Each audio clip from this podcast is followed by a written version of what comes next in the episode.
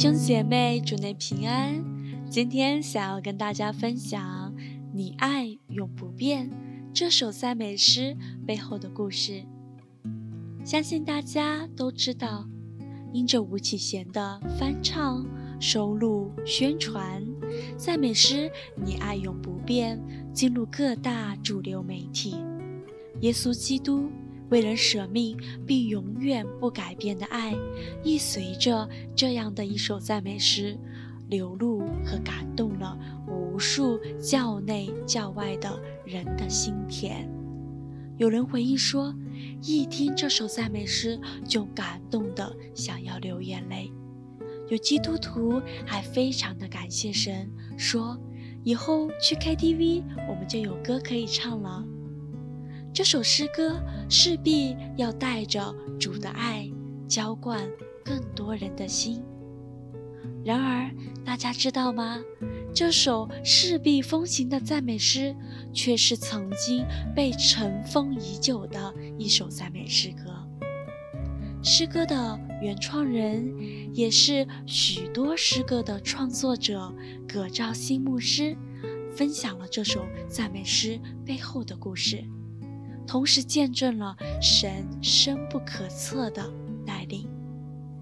葛兆新牧师分享到，这首诗歌其实就是在他简单的每日灵修中，被神的爱触动而有感动创作的一首赞美诗。在他刚从神学毕业之后，有一天他在灵修，他读到罗马书八章。三十五到三十九节，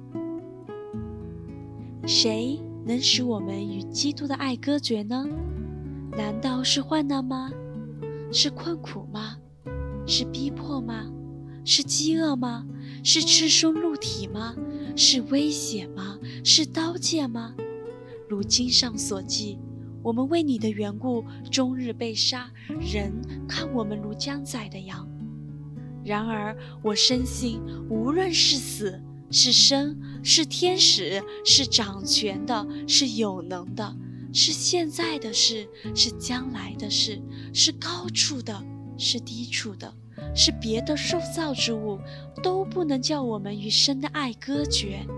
这爱是在我们的主基督耶稣里的。使徒保罗这段信仰告白，让面对未来服侍道路的他，觉得不用再惧怕了。谁能使我们与神的爱隔绝呢？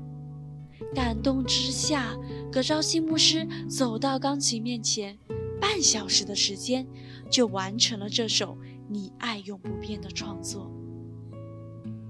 创作完成之后，葛昭新牧师。并没有打算把你爱永不变这首赞美诗出版，他之后偶然分享给了有晴天音乐创办人陈一豪牧师。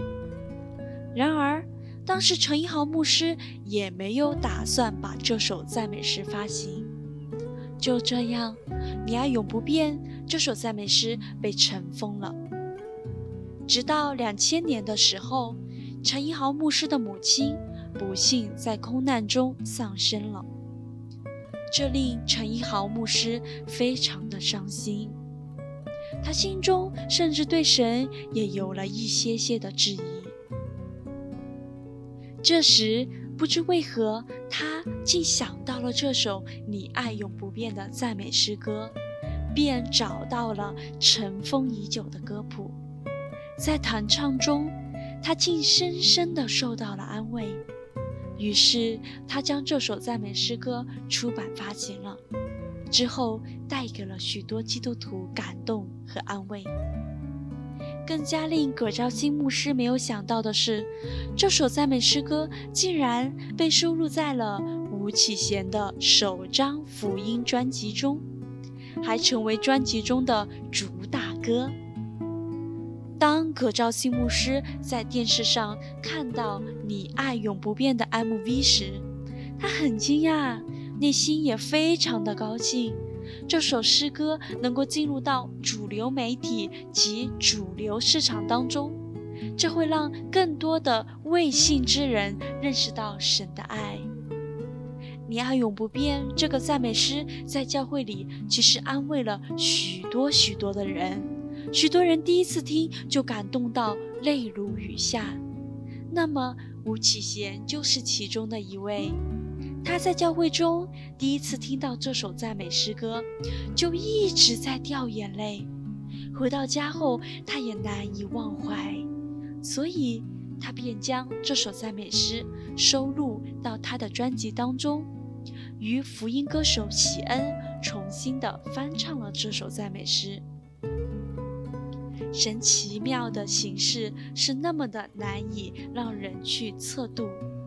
一首你爱永不变，历时十多年，从刚开始的尘封，到后来在基督教内和外都具有很大的影响力，到最后，神将其带入音乐流行乐坛。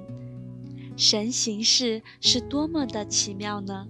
一首你爱永不变，历时十多年，从刚开始的尘封。